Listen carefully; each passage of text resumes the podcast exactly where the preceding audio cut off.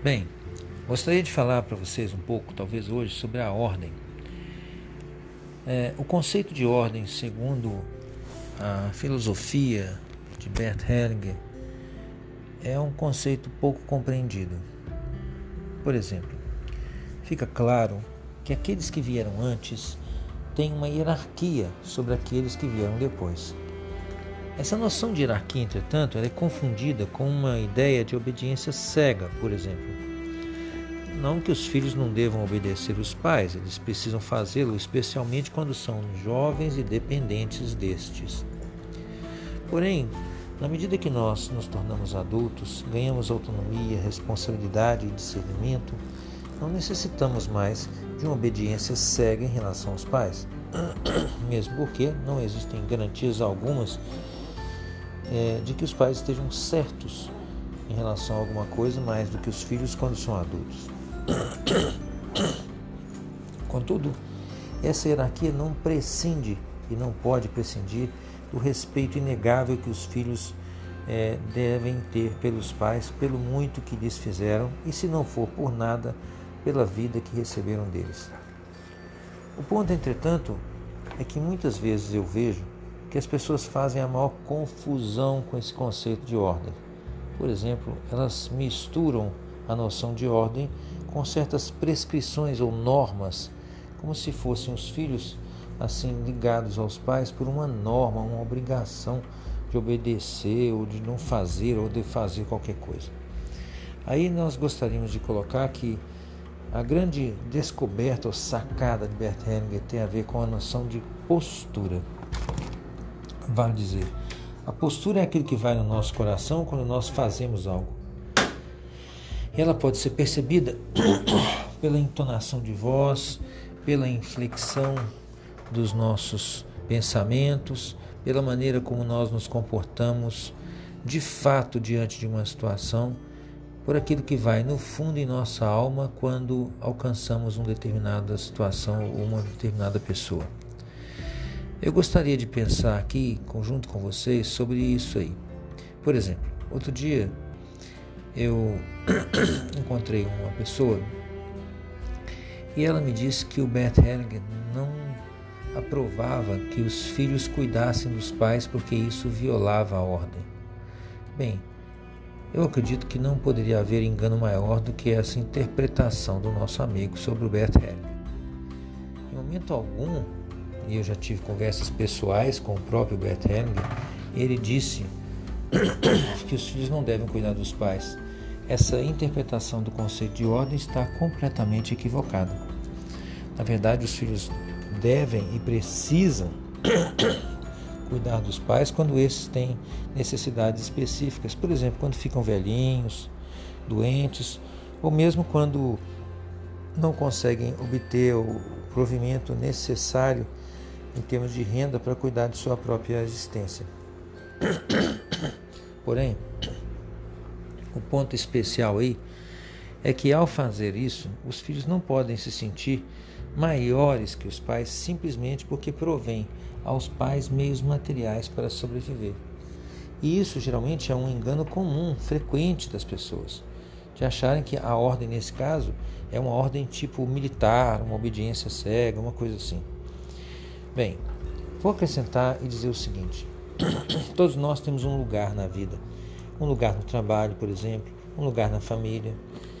Esse lugar é, na verdade, dado pelos limites que nós todos temos que obedecer para poder viver em sociedade.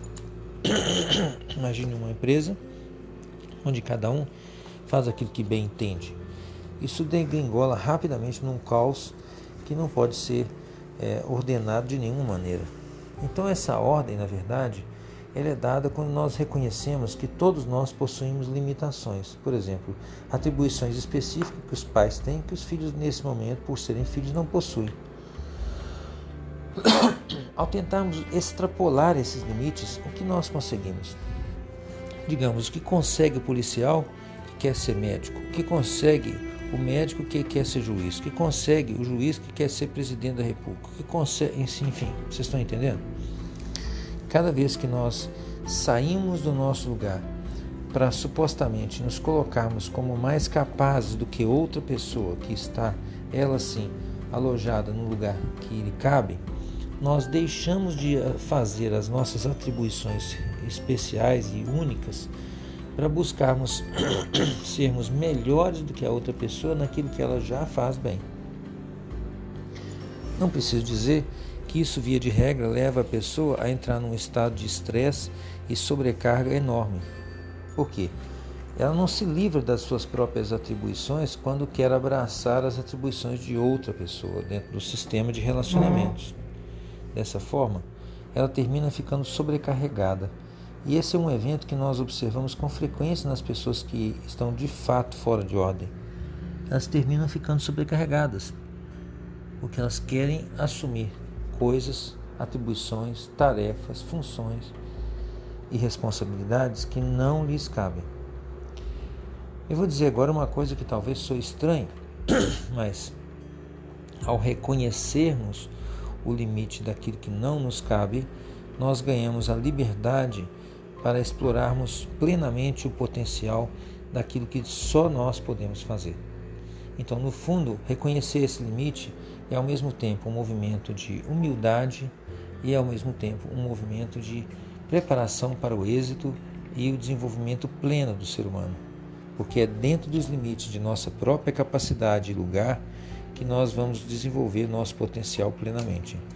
Entender isso produz um alívio, produz na verdade uma liberdade e faz com que a pessoa, então, ocupando todas as atribuições que lhe são devidas dentro do seu próprio espaço, dentro do seu próprio lugar, ela venha realmente a chegar a um ponto onde paulatinamente ela explora todas as possibilidades inerentes a essa atribuição se desenvolve, se torna competente, capacitada e cada vez mais autônoma. Na verdade, assumir esse limite é reconhecer que cada um de nós depende mutuamente uns dos outros de uma forma profunda e humanamente vinculante que nos faz, ao mesmo tempo, capazes dentro daquilo que é nosso e humildemente necessitados do outro naquilo que não é. Essa dependência, ao invés de causar subjugamentos, as pessoas chamam de subjugar-se, né?